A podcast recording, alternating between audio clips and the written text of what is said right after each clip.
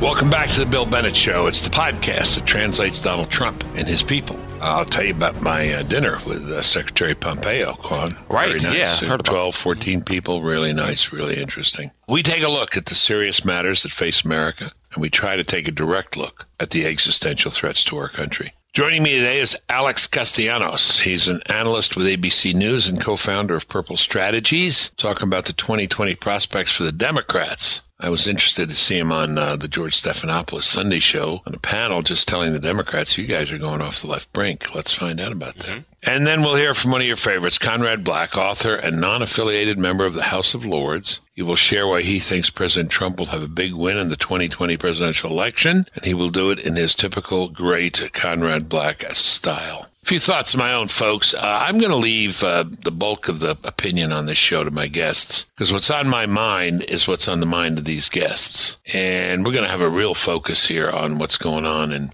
the country uh, and as we look toward 2020. So I want to talk to the guy I think is the best pollster in the business or one of the best. I think we like Alex Castellanos, we like Sean Trende. Right. Yeah, those are our two guys. Those are our guys. And um, with uh, with uh, Alex, we want to talk about the left turn of the Democrats. Is that uh, is that is that for real? And I have a few questions on that for him. And then with uh, Conrad Black, we'll take his op-eds in which he talks about Trump's enemies are shooting themselves in the foot or the head, and um, he will, at this point, according to Conrad, get reelected in 2020. We'll find out why he thinks that. Yeah, so it's going to be a big win for him. Let me just say this. Um, we are following the CPAC uh, speech of the president uh, a few days ago. Um, two hour and two minutes. I was going to say, has he finished yet, or is he? this was like the other speech at uh, at Gettysburg. Mm-hmm. Uh, and uh, it was Edward Everett Hale, uh, and uh, spoke for two hours. Uh-huh. And then um, Ronald Reagan, not Gettysburg, though he'd say, "Oh yes, I remember Gettysburg." If you were listening to me, um, Abraham Lincoln spoke for what is it, eighty seconds? Mm. Gettysburg Address. No one remembers the two-hour one, but the Trump speech, the Donald Trump speech at CPAC, a lot of people remembered. He did. He violated all the rules. Came out. He hugged the flag Yep. hugged it, and then he talked, and then a little little profanity and this direct stuff and That's what he does. little name calling and stuff. But and I thought, man, I- is this a good idea? And first indication we have is his approval rating is up uh, is up three points. Right. You know, there you go. So pretty amazing. You know, he's at what 45, 46 now. Yeah, let me check. Uh, see what. I think it's something like that overall, real clear politics. And that's, I think, where Obama was uh, around the same time in his first term. And, um, you know, we'll, we'll take all we'll take all these factors into account, and we'll talk we'll talk about that. Uh, on the issues, um, the Democrats are going after him, hammer and tong and nail and tooth and claw, and throw the book at him and the uh, the erasers and the pencils and the knives and the rolling pins, everything they can think of. Personal finances. Uh, did he play hooky in, in elementary school? Did he draw on the walls at recess? I mean, everything they can possibly do. And I'm going to raise this with the audience. I don't know if I'll raise it with the guests or not, but yeah, have you ever seen those pictures either on TV or elsewhere when they take a microscope and they and they show you know your arm or your finger after you've washed it hmm and it's still loaded with Oh yeah, you know sure. germs Mhm, and stuff bacteria and things. Yeah. because you know you get that close there's still a lot of stuff you put any man under a microscope Oh yeah. hmm what did did st paul say we we sin seven times a day Uh, no, but what he did say was uh, talking about his own inner conflict. The good that I want to do, I don't do, and oftentimes the bad that I don't want to do, I oftentimes find myself doing. yeah but Mm-hmm. there's some there's somebody who said you know e- each man you know sins seven times a day or I, I- don't know if it's seven or six or in some cases For most of us, it's more. 700 yeah, but you know put a microscope up to anybody. Now here's this rambunctious you know real estate developer in new york you know and uh, you know are there some deals that people might you know raise an eyebrow? I, of course there are. Mhm. um, does it disqualify him as presidency no it doesn't. But i don't know if they're going to do impeachment or if they're just going to just keep hammering him and hammering and hammering and hope to wear him down. But I'll tell you this: the American people can turn and say, "This is unfair. Now you're doing too much." My advice to the president: This is most of what I have to say today. Is stay on the issues, stay on the border, stay on the economy, stay on the foreign policy, stay on the deregulation, stay on all the things in which you've had some success. Let the Democrats just talk about, you know, how they're after you.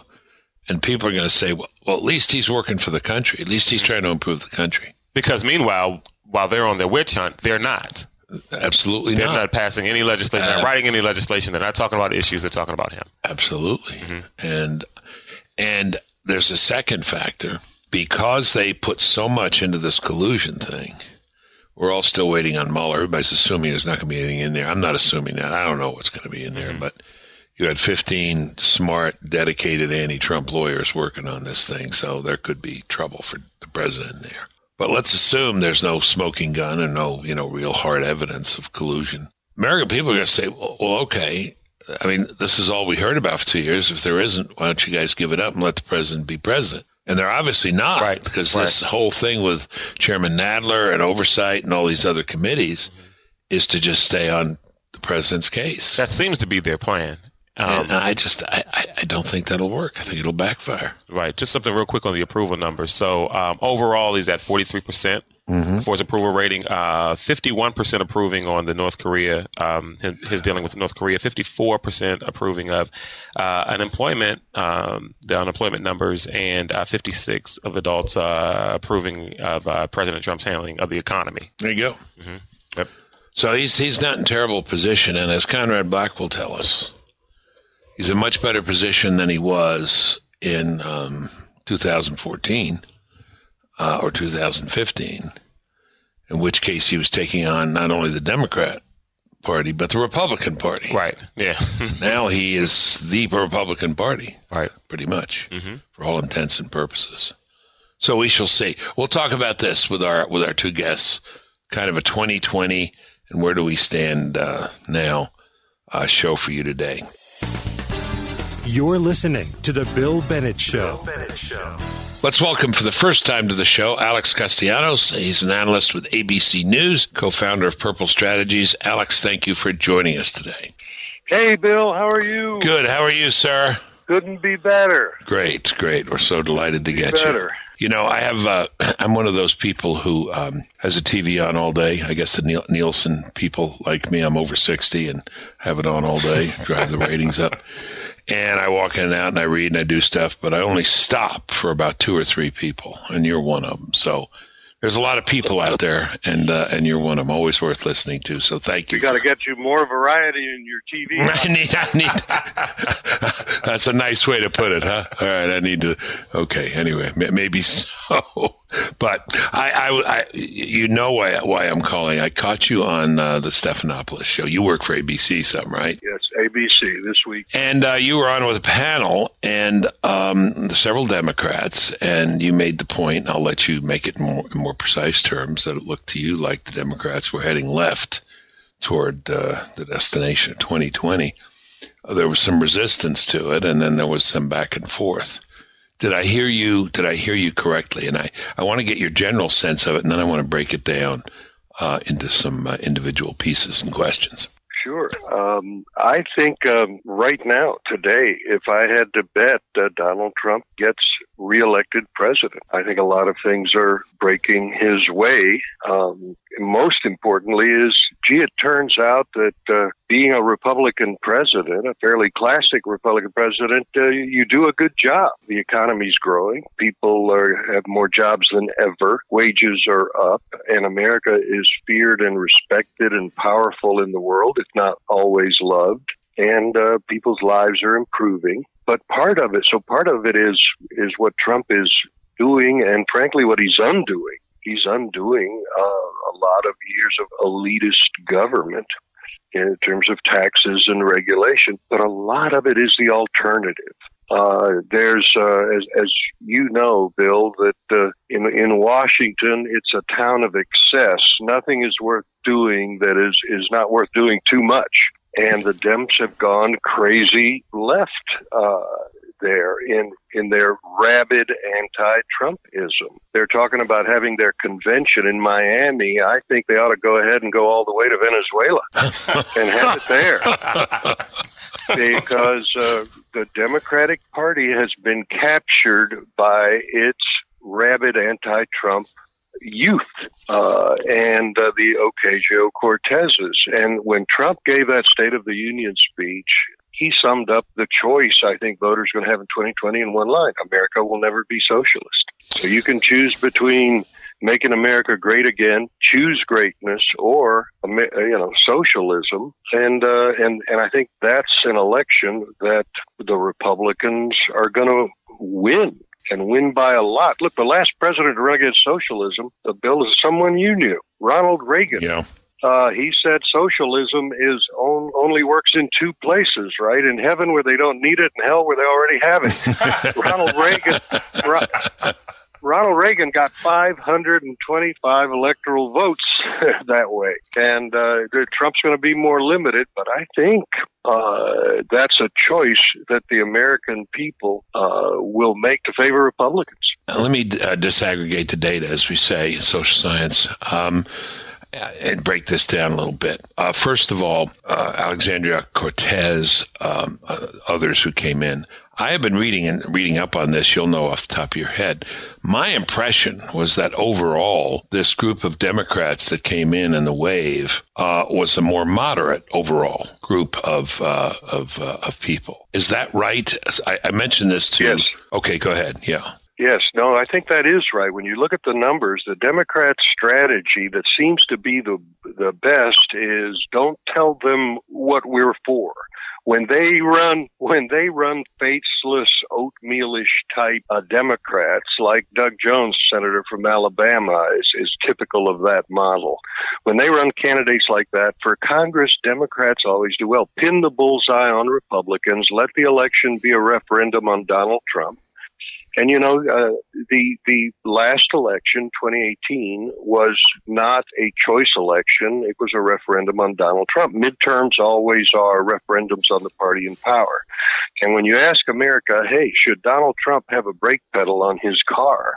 The answer is yes. this president is a man of huge excesses and passions and hyperbole. So the idea that we'd have a Republican House and a Republican Senate and a Republican like Donald Trump in the White House, a car with three accelerators and no brake pedal, the American people said, whoa, whoa, whoa, let's tap the brakes and send some Democrats. But they, you're right, they were kind of mostly faceless, generic Democrats whose strategy was to keep their head in the foxhole. However, uh, let me just interrupt you to clarify. Yeah. They were, I've read several accounts that they were actually in their whatever facelessness or foxhole they were inhabiting, they were actually a lot of them very moderate. I remember on election night hearing, you know, former Marine, former Army helicopter pilot, former, and that a lot yes. of them are were quite moderate.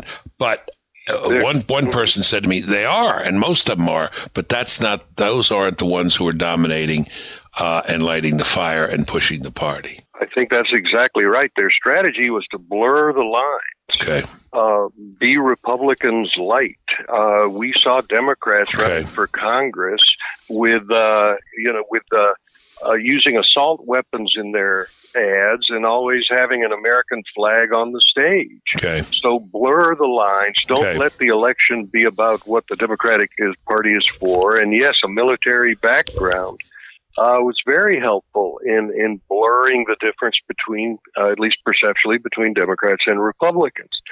But the soul of the Democratic Party has been captured by Ocasio Cortez, by the Beto O'Rourke's. That's where the passion and the fundraising and the activism is. And the Democratic Party is now not responding to its voters the Democratic elites in Congress are responding to the young generation, the young Turks mm-hmm. right behind them, who are about to eat the older generation. Okay. So that's why they're that's why they're so hot, uh, forming more investigative committees to investigate Donald Trump. Uh, yeah, they're trying sure. to stay one step ahead of the hungry horde of young Democrats that's out to get the old elite. Okay, what about because uh, you talk about the uh, the Democratic Party, its members, not not the millennial base or the or the the base that's uh, that's pushing left, and, and there is a distinction. I, if I read it correctly, that Democratic Party, Democrat Party writ large, still, uh, for whatever reason, uh, favors Joe Biden. Does what you have described change if Joe Biden gets in the race?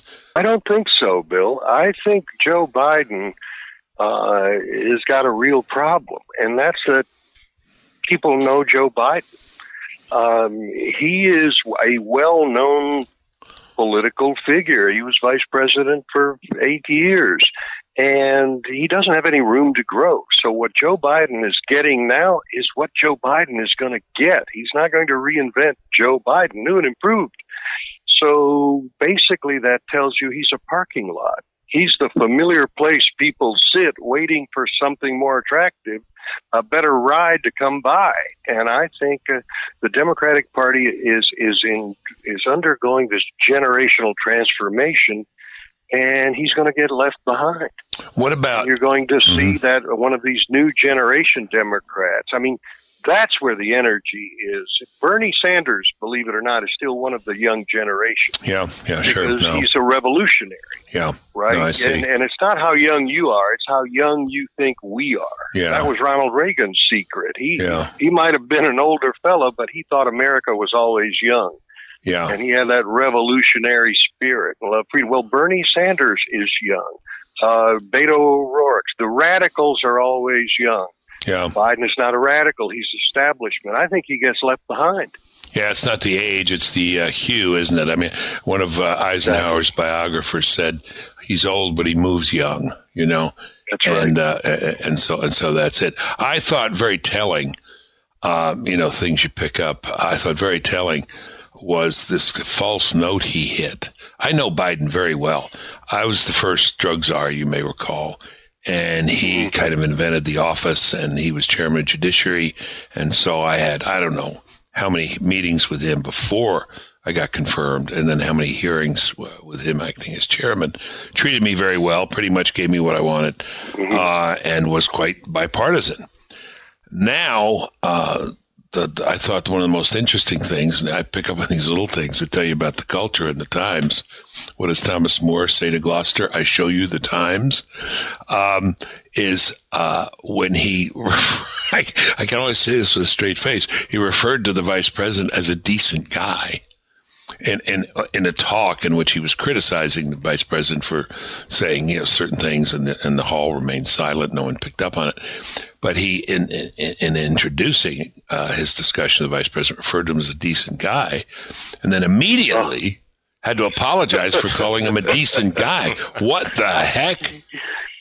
He's calling Satan a decent guy. I guess. No, yeah, the the yeah. uh, the intolerance of the tolerance yeah. is uh, is an amazing thing in politics that we have become that uh, uh, that polarized. And you know, it's funny in politics. One of the rules is that.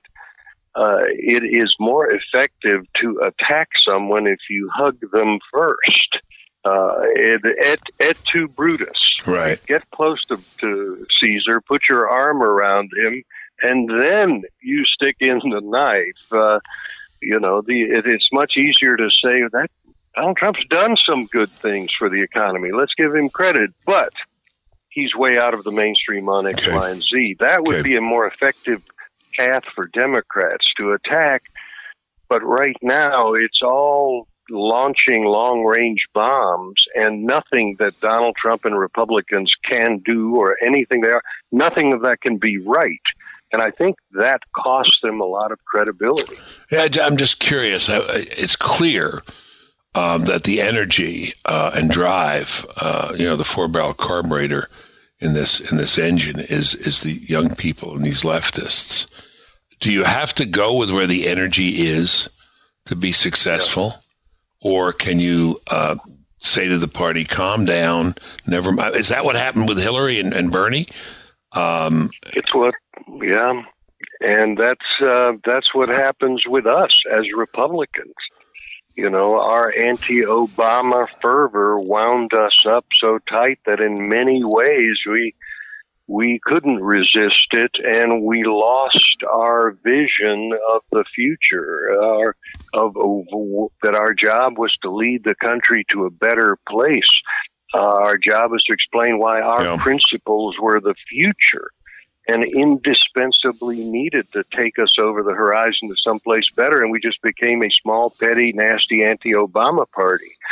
Okay, and uh, okay. and and we were lessened by that experience. But parties tend to go lick that cold frozen metal bar mm-hmm. and get their tongue stuck on it.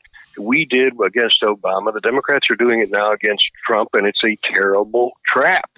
Some of the Democrats, older Democrats, sense it. Nancy Pelosi, Chuck Schumer, they're trying to slow things down a little bit. But you know, when you're young and you're ignorant of history, uh, and you've never seen anything like this before. Well, you think socialism is this brand new idea. Yeah, yeah. Let me get to that. Let me get to that. Um, first of all, I should tell you that I have now publicly taken responsibility for all this. um, Alex, just so you know, someone had to stand up, and I said I was Secretary of Education, and I blew it. I was talking about choice and accountability and merit pay and vouchers, and I should have been lecturing the entire country on the history of socialism. So it's my fault. All right, I'll take it. Some someone's got to take mine it. Mine too. Yeah. Okay. Okay. Yeah. Yeah. But I, I, I wrote a piece, maybe wrong. I said, okay, fine you break down these things and they don't work. They cost $93 trillion, whatever. But there's an appeal to these ideas. Uh, I mean, you know, not not just among millennials. I'm looking at some polls. Uh, countries, uh, you know, they get interested in experimentation. Victor Hugo, as you remember, said there's nothing quite like the power of an idea whose time has come, even a bad idea. Even a bad idea. Uh, is there some?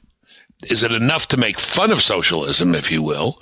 And disparage it, uh, or do we need to understand that uh, to a lot of people, you know, socialism, quasi socialism, maybe socialism, moving in the direction of socialism? I was listening to people at the Bernie rally. Is maybe okay? Is that that's a real thing out there, isn't it? I think so. I, I think um, I think we can laugh a little, but it's too serious to laugh about much.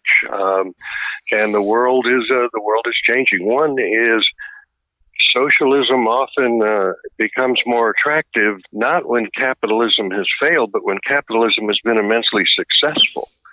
And when uh, we take it for granted that the refrigerator is always going to be full and, uh, we don't worry about having to earn the fruits uh, of success, and we, we can afford to worry about uh, just sharing them and, and redistributing them. So Good. I think uh, that refrigerator is always full is a problem, and we lose sight of the importance of creating wealth. Uh, the That's world is point. also women are also gaining economic and political power, and as we know, women are more concerned about people, care more about people. Men care more about things. It's why men are engineers and more women are nurses. That's biology. It's not. It's not sexism.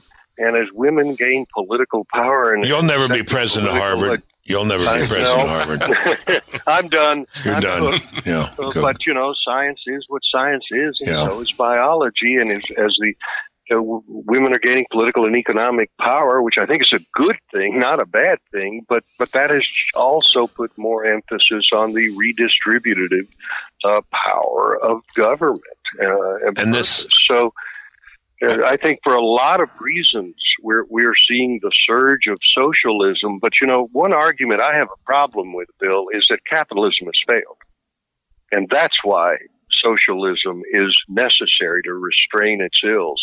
There was a there was a survey, a research project not long ago, a few years ago actually, looking at well, wait a minute, why is there so much income inequality?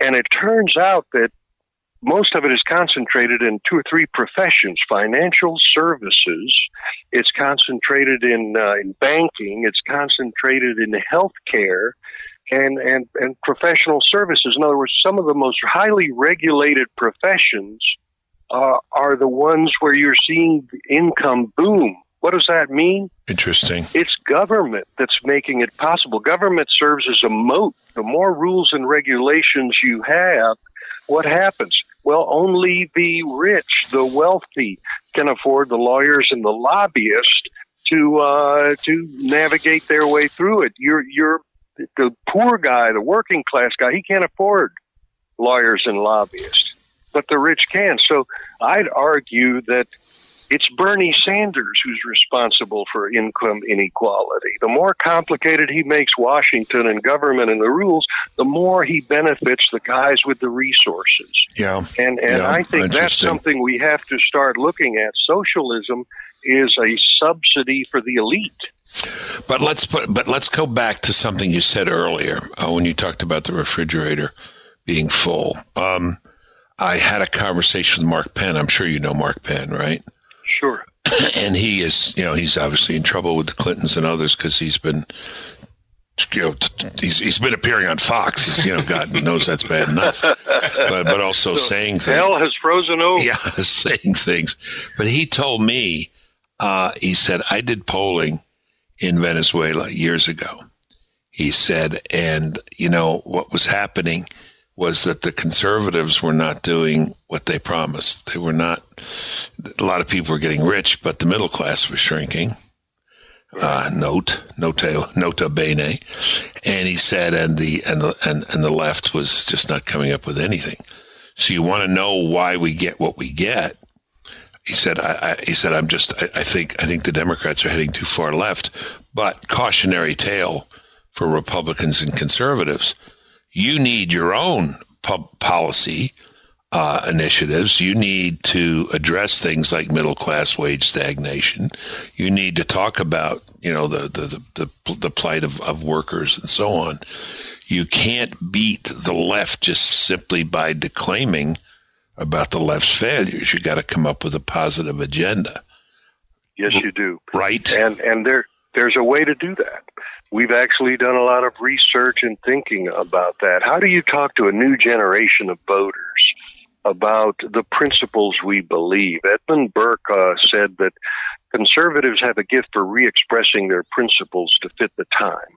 The conservative mind, Russell Kirk, mm-hmm. and and I think that's such an important thought mm-hmm. because what it means is you've got to be able to tell people why what you believe is important and relevant in their life today.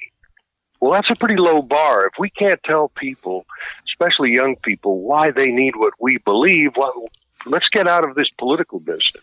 But we can. And it's there's so it's not just that socialism is bad, it's it's let us tell you about your life and why you, it, you can be more prosperous and successful and happy believing what we believe. And the way to go at it, Bill, we've found is to talk about their lives and our principles, the way they're living their lives today. For example, if you go up to a young person today and say, hey, um, do you believe open things are better than closed things? Instantly, they'll choose open. Well, yes, open is good. Yeah, yeah. Why is that? Yeah. Well, because they're connected to everything in the world. They want to keep their lines of communications open. They don't have to be educated. So the minute you say, well, would you like an open economy or a closed one? They choose open. They don't have to be educated. You know what they did? They just chose freedom. But they understand it through their experience. Hey, do you want the economy to grow bottom up or top down? They'll choose bottom up. Do you want the economy to grow naturally and organically or or politically and artificially from Washington? Guess what they choose? They'll choose freedom every single time. So we've got to update our understanding of freedom and why it is essential to the econ- economy and culture of the world we're moving into and why it's what's next and not what's last. This next generation of voters that we're seeing, they're the most connected generation ever. They value, they have more choices. They, do, they don't understand being limited. If they lose their cell phone for five seconds, they go into a panic because they're connected to everything. The minute you restrict their choices, the minute you put them in a closed system, they rebel. They live what we believe. We just haven't communicated to them that what we believe is what they live. Is the president uh, addressing this? I want to uh, ask you this and then no. ask you one kind of closing question. Is he addressing this at all by talking about uh, the economy, uh, black unemployment, uh, female unemployment, um, these are real things, right?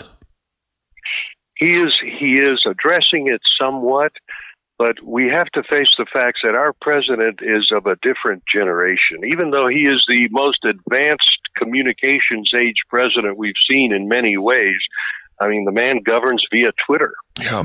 Uh, you know, he tweets yeah. at the moon at night. He's it's it's remarkable the way he is connected directly with the American people. But he is a little bit about more about bringing back manufacturing than opening up the economy. Uh, we need almost a different generation of Republican, a new generation of Republican. Look, Ronald Reagan wasn't Goldwater. He didn't reject Goldwater. Right. He built right. upon it. he took Goldwater's anti anti-communism and anti-big government, and he added something to it, a Reagan-esque optimism. Now it's time for a new generation of Republican to stand on Ronald Reagan's shoulders and talk about this new economy and say, by the way, do you want to take this country over limitless frontiers? Do you want? Do you think our government should understand the way you live? Do you want an open economy or a closed one? Do you want to grow it naturally and organically, or top down, politically and artificially from Washington? Do you want more power in your hands or power in politicians' hands? Why do we keep governing ourselves the old way?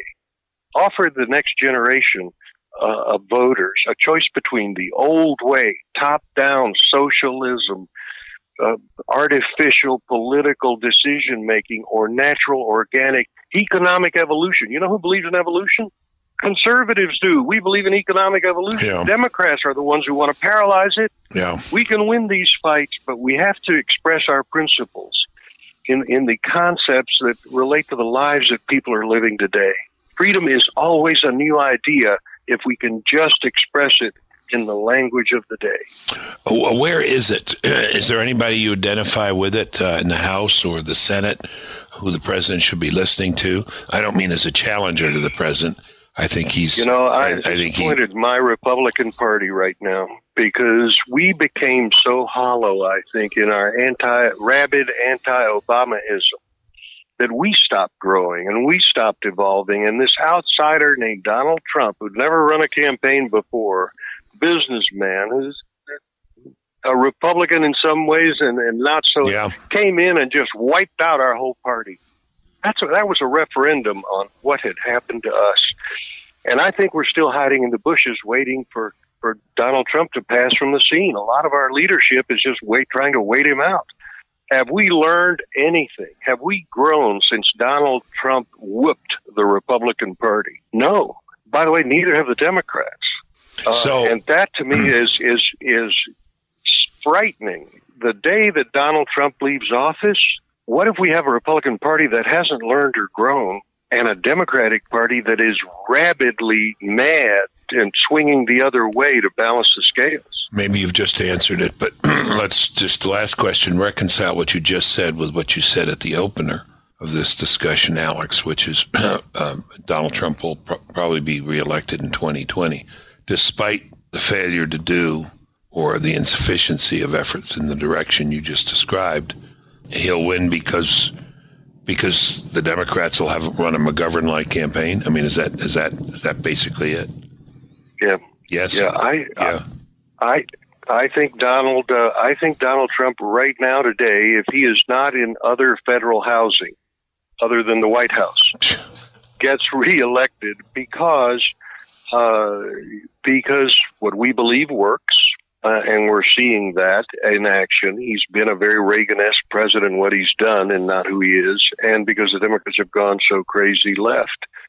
But I don't, I don't see that we are evolving an alternative to the Democrats. Yeah. If Donald Trump were to leave the scene, Yeah. Yeah. Good. we need Yeah. to we need to grow. We need to explain. You know, ask anybody today if, if take Donald Trump Trump from the picture. Is the Republican Party the party of the future? If we Yeah. can't answer that question, um, I'm not sure we're going to deserve what we get. Okay. Great. Alex, thank you very, very much. It's terrific. Uh, treat to be with you, Bill, anytime and always. All right. We will call on you again. We promise. Thank you so much. Uh, unusual for me to do this between interviews, but uh, where Alex ended, which is what do we do after Trump? uh, is an interesting question. Trump so fills the screen, Claude, mm-hmm. that people forget that there'll be a time when there's no Trump. Right. And so, what are the principles that are being established? And some articulation of that important for A, the future of the Republican Party, B, I think for the election in 2020. So, I think it's a fair point. But uh, the power of Trump, uh, Aristotle says power is the ability to be or make things be. Mm-hmm. Uh, will be demonstrated in our next interview with our friend Conrad Black. Here we go. You're listening to The Bill Bennett Show. Joining us now, Conrad Black, author and non affiliated member of the House of Lords. Conrad, welcome back to the show. Yes, sir. How are you today? How much are you writing? Are you increasing your writing? No, I, I, I, I write the same amount. Wow. I write uh, one column up here and two blogs in the U.S. I'm just uh, maybe I'm maybe I'm reading it twice and forgetting it. I shouldn't say that. I, I, don't. I never write the same thing twice. That's for sure. That's for sure. I want to. Well, the, the, the, the, news keeps tumbling in, so it's not so hard to find. I mean, often, as you know, it, it, you're just putting old wine in new bottles. But yeah, things yeah. keep popping. You know, you can always find something to write about. Let's start here. I'm just. Uh, I want to go to your uh, your uh, article, the Cohen fiasco. At least that's what it was called in in the reprint I have. But I want to go first to the earlier one, where you talk about. Um, the Democrats now look more like the Republicans of 64, Barry Goldwater, and the Democrats of 72, George McGovern, as the reality sinks in that Trump has demolished the post Reagan bipartisan tweedledee tweedledee-dum politics. Uh, uh, first of all, is that where the Democrats are going? Uh, is that the arc uh, right now? Is that the vector uh, toward a kind of McGovernism? Well, you know, I'm a always hesitant to try and mind read, and I'm talking about a bunch of candidates that I don't know personally and never have any contact with. So I, I believe it or not, I'm, I'm cautious about answering a question like that. But uh, so all I can do is try and judge it from what any member of the public can see. And it, it seems to me that it was a party that simply had a real problem believing they'd actually lost the last election and therefore were groping for uh, some sort of extraordinary explanation for why they lost the last election. And um, it wasn't like the Republicans in in you know 2012 or something. They under you know they lost the election. These things happen.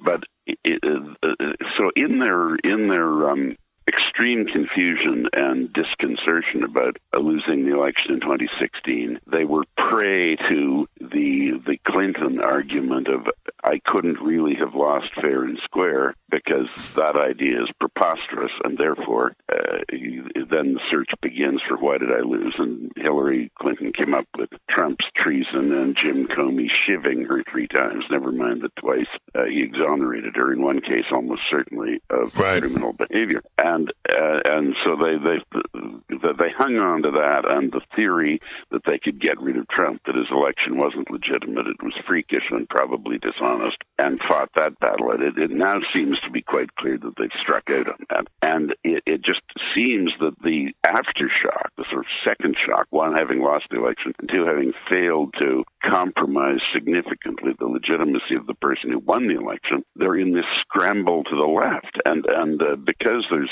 on the one hand, this theory that if Trump can win, anybody can win, so we'll all jump in. And on the other, if, if, if he didn't steal the election, then uh, since it's such a big field, I have to distinguish myself from the others. So we have this, uh, it's, it's kind of like an auction going on, as if there's a, a magical, invisible auctioneer saying, now who can say the more extreme thing and get the most attention? Yeah. And, and uh, I, I, and I can't say that that exactly went on with the Republicans in 64, but I'm uh, old enough to remember what went on. And there, there was a ding dong battle between a liberal Republican with Nelson Rockefeller and a conservative with Barry Goldwater. And neither President Eisenhower nor former Vice President Nixon took a, they were the men who might have influenced things, and they they straddled. They didn't want to get into either side, and um, and and Nelson Rockefeller made a few errors and had some bad luck. It was in those days a great uh, controversy if he were divorced, and his second wife gave birth to a child, that I think the same day as the primary in California.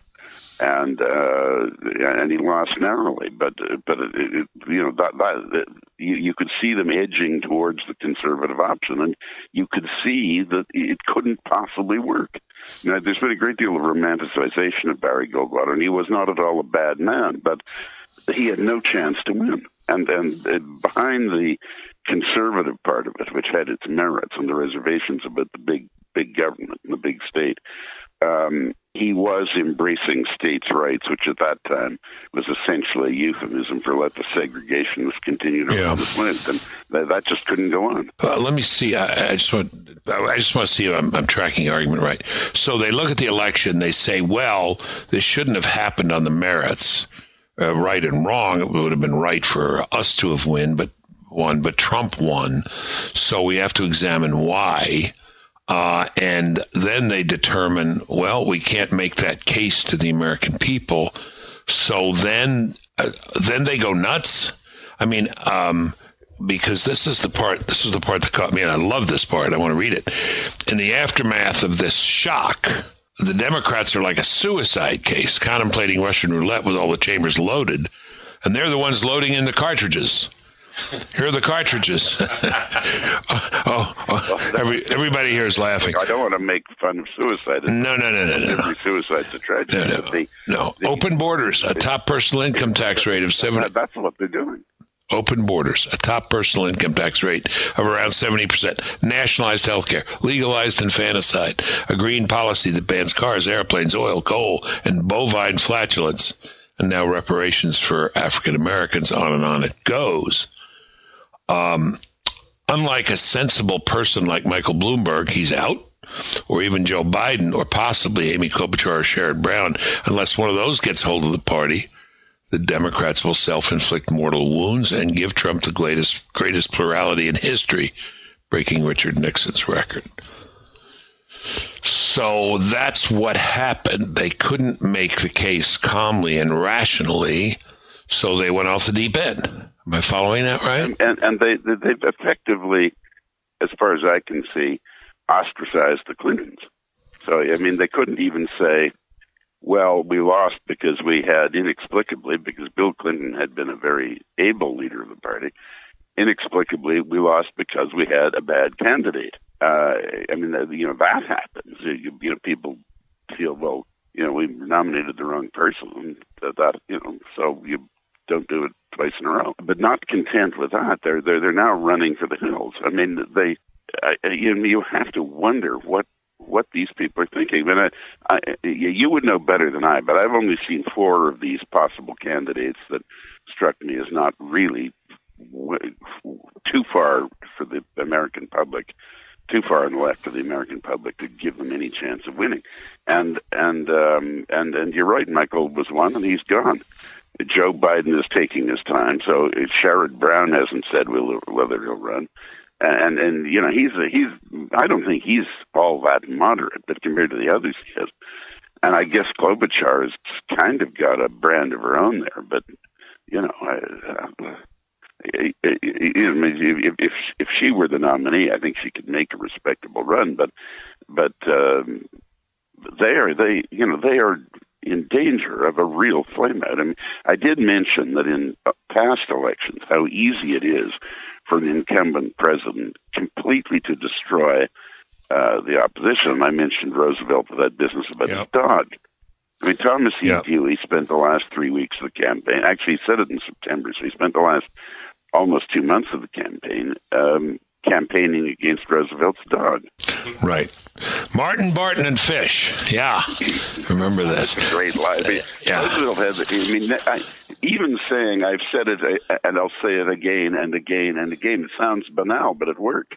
Yeah. So what the term could say Ocasio Cortez and Tlaib and Omar, I suppose. Well, and, and it's, I mean, I accept that, uh, um, the speaker is doing her best to keep order in that uh, in that rather disparate caucus in the in the House of Representatives. But um, these people just keep popping up and handing mortal ammunition to the Republicans, and, and and the Republicans are putting it on the shelf for the day when they want to use it. I don't know. Um, if you're right, I mean, I'm so convinced of what you're saying. I'm not. I'm not sure your qualification is right about Biden. I thought the most shocking thing last week.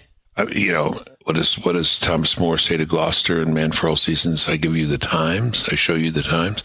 Joe Biden in, in, his beginning just says, "Well, take Mike Pence, a decent man," and then he goes on to criticize Pence. He had to apologize for calling him a decent man. What does that suggest? Uh, he, uh, Joe Biden is. Uh, you remember Peggy Noonan for? No, I guess it was eight years ago. Described Newt Gingrich as a grenade with the pin pulled, saying, well, "Now watch this." Well, in a way, Joe Biden is a little like that, but where with Newt it was kind of ideas he hadn't thought through. With Joe Biden, it's just extremely stupid things to say. I mean, I thought the business of going to the Munich conference and saying uh, the United States is an embarrassment was an outrage. I mean, whatever yeah. happened to the theory that uh, when outside the country you didn't debunk your own country's administration. I, I want to get into the Jerry Nadler and, and, and the rest of this and the 80, 80 people he's calling. But but first, uh, I think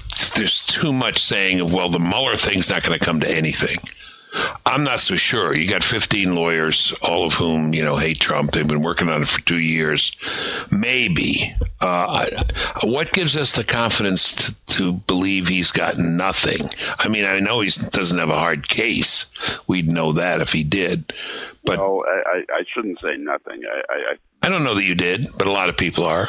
Yeah, no, I, I, I, I don't think they have anything on collusion with Russia. I, I think that it is conceivable that they will uh, try and generate some innuendos about obstruction, but they cannot possibly claim they've got a real case of obstruction against the president. In terms of anything that seriously discomforts the president, I don't think they have anything. And I, I agree, you've got these people who are, for the, for the most part, fanatical Democrats who desperately like to find something to damage the administration or damage Trump personally, but um, I, I just don't think they have anything. And so it, it, it's it's bound to be to, to a substantial degree an anticlimax, given the the mountainous hopes that the Democrats and their acolytes in the media invested in the Mueller yeah. operation over the last yeah. two years. Whatever they have is less than what it has been hyped up to be for two years and and and is and it's like a teeter totter to the extent it's less.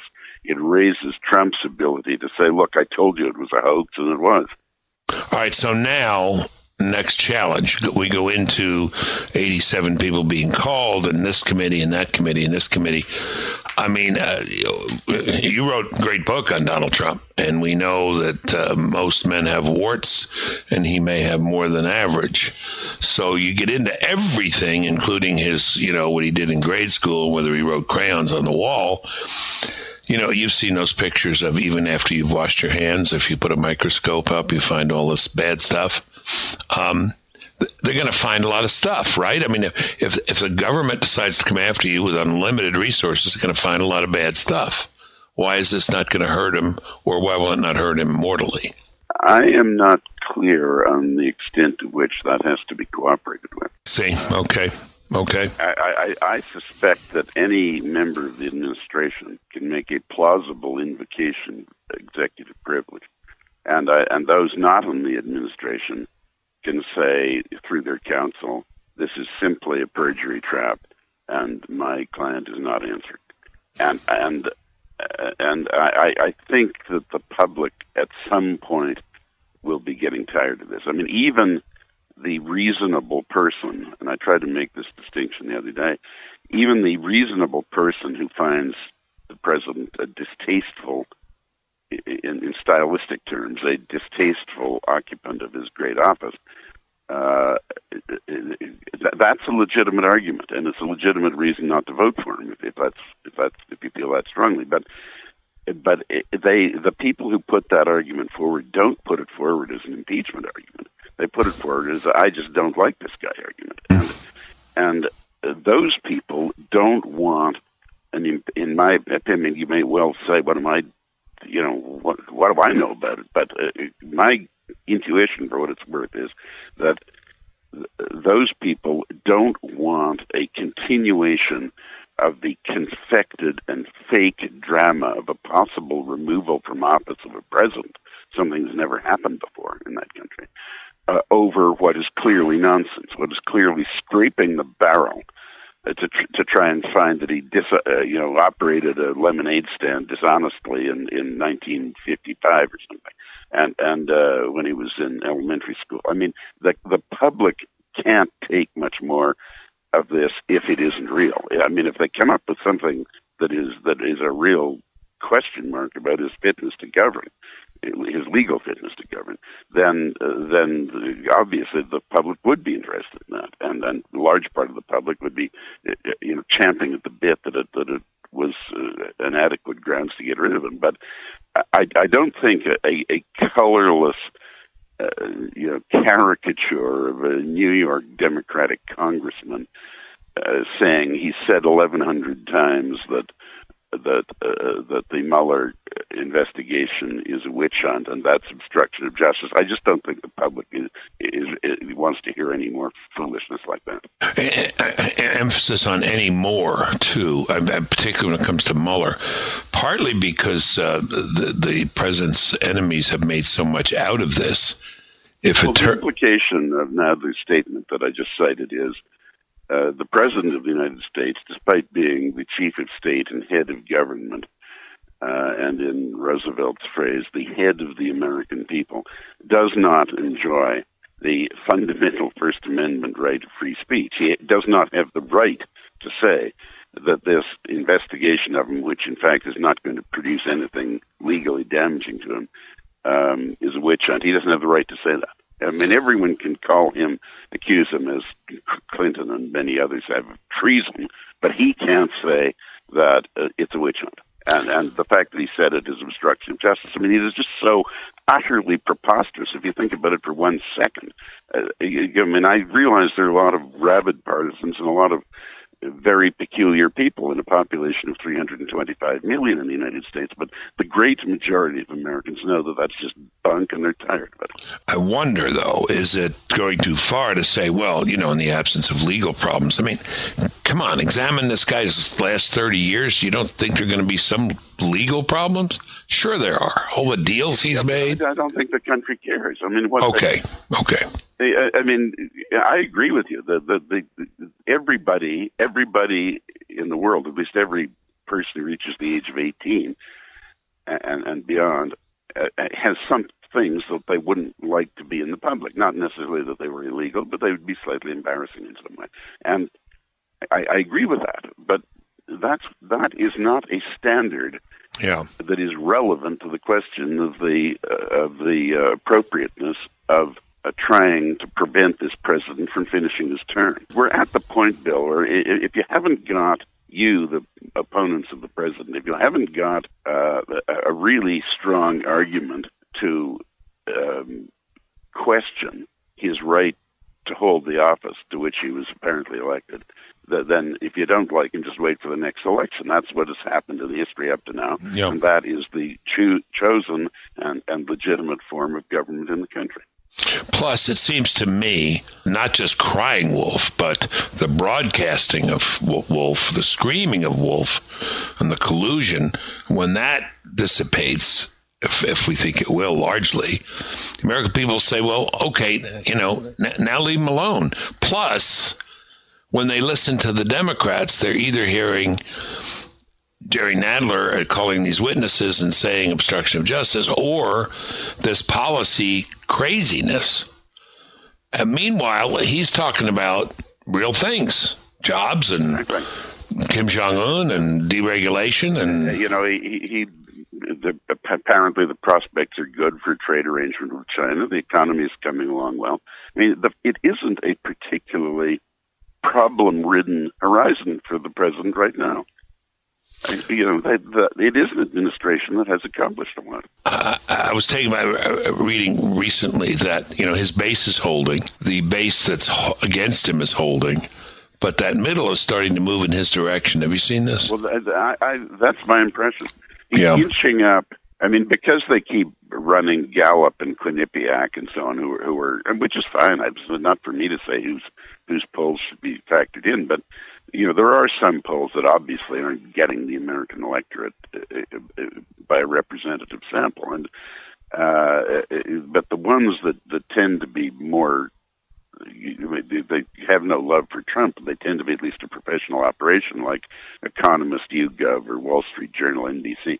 They, by according to my, and this is not scientific, just looking at them when they're published, uh, they appear to have inched up three to five points in the last yeah. month or so. Yeah, and do you know? I mean, I, someone reminded me. I guess it was Michael Barone reminded me of this the other day. So remember, in all these national polls, uh, he said this includes California. Uh, I, well, it is part of the nation still, at least at the moment. Um, but um, he also pointed this out. I didn't know this. 12 million votes in 2016 in California, 8 million for Hillary, 4 million for Trump. We hear endlessly that she won the popular vote by 3 million. Barone says if you take California out of the mix, I just found this interesting. The other 49 states, Trump wins by 1.4 million. Yeah, uh, let me add one other thing to that. The 2016 vote, as you know, there were uh, five or six hundred thousand votes for McMullin or whatever his name was. That guy who was trying to push Utah over yeah. the Democrats. There were a little over a million Greens who would have been Hillary voters, most of them. But there were four million Libertarians for Johnson and Weld, and almost yep. all of those would have gone to Donald. So, if if if if, if you want uh, something like the second ballot in a French election. There are only two candidates. Um, he didn't. He he would have won if they if they'd done the French thing of where there isn't a majority in the first ballot, and in, in the Fifth Republic they only had it once for De Gaulle in, at the, in the first election, uh, where all parties except the communists supported him. Um, then then Trump still would have won in 16. But but Michael is absolutely right. If you add to that if you, I mean, if you add back the the Green, Independent Utah, and and Libertarian votes as best we can, and take out California, Trump won the election by by uh, over five million in the other in the other forty nine states. Yeah, and um, and you know that isn't a big majority, but it's not a hair's breadth either. And as you pointed out, this most I thought the most powerful point you made, and you make it in passing. Only Conrad Black makes life changing comments in passing. was, you know, in 2016, this guy not only took on you know the most powerful political dynasty in America, the Clintons and the Democrats he took on the Republicans. He was, yeah, he was. He, McConnell was going to drop him like a hot rock. Yeah, I mean, he took on both parties and won. So, and, and the point now is, and you make this point, we're going to put these essays up on our website, is he now is the Republican Party, right? It's fallen in behind him. As I said, that's the only thing I ever heard former Senator Flake say that made yes. any sense to me. Yes. Why are you leaving, Senator? He said it's the president's party. Yeah. The real reason, I guess, is he would have got sacked in the primaries, but that's the reason. Yeah. He, he gambled and he lost. I mean, it's amazing when you think about it. It's really amazing. Took on both parties and won. Amazing. Anyway. Well, you, you, you, I think for that sort of analysis, Bill, we have to we we have to see what Trump did. He set out to overturn in completely constitutional manner, unlike some of the conduct of some of his opponents, um, the uh, the entire system that he thought was rotten, and he, he was attacking all factions of both parties, uh, the the uh, lobby system, the election financing methods, uh, the national political media, and the political influence of Wall Street and Hollywood. He was attacking all of it, and uh, and he took it stage by stage, and he he he won the Republican Party, and then and then the election, and now he has the Republican congressional delegation very solidly behind him, and he's gaining every you know it, it, it's in sequence. He's he's taking one objective after another. It's like a military campaign. It's like you know the Nimitz and MacArthur going across the Pacific. You start at Midway in Guadalcanal, and you end up at Okinawa in the Philippines. Yep. Yep. We will leave it there. Thank you, sir. Thank you, Conrad Black. Thank you, Lord Black. just just remember to keep the flame flamethrower flamethrower's working. Yeah, that's, that's that's amazing. It's amazing what times we live in. So glad you're there to explain them to us. Thank you, Conrad. Always nice speaking with you, Bill. That does it for today's show, Claude. Uh, to catch up on previous episodes of the show, go to BillBennettShow.com. You can follow me on Twitter at William J. Bennett, and you can like me on Facebook. Facebook still exists, right? Yes, it does. Okay. Just search Bill Bennett. There's some trouble or some criticism. Yeah, yeah. Feel free to email the show. I'd love to hear from you. And we're going to do some emails. Yeah, coming up believe. Soon. We've got a Yeah. couple of shows we're going to dedicate to email. Oh, a good portion yeah, of the next shows. next week, I think so. If you got an email, send it to us. Uh, we'd love to hear from you. Uh, you'd uh, what you do is you write Bill Bennett podcast at gmail.com. Is that right? Just send us an email right there. Yep, Bill Bennett Podcast at gmail.com. Please share the podcast with your with your family and friends, and we will catch up next week.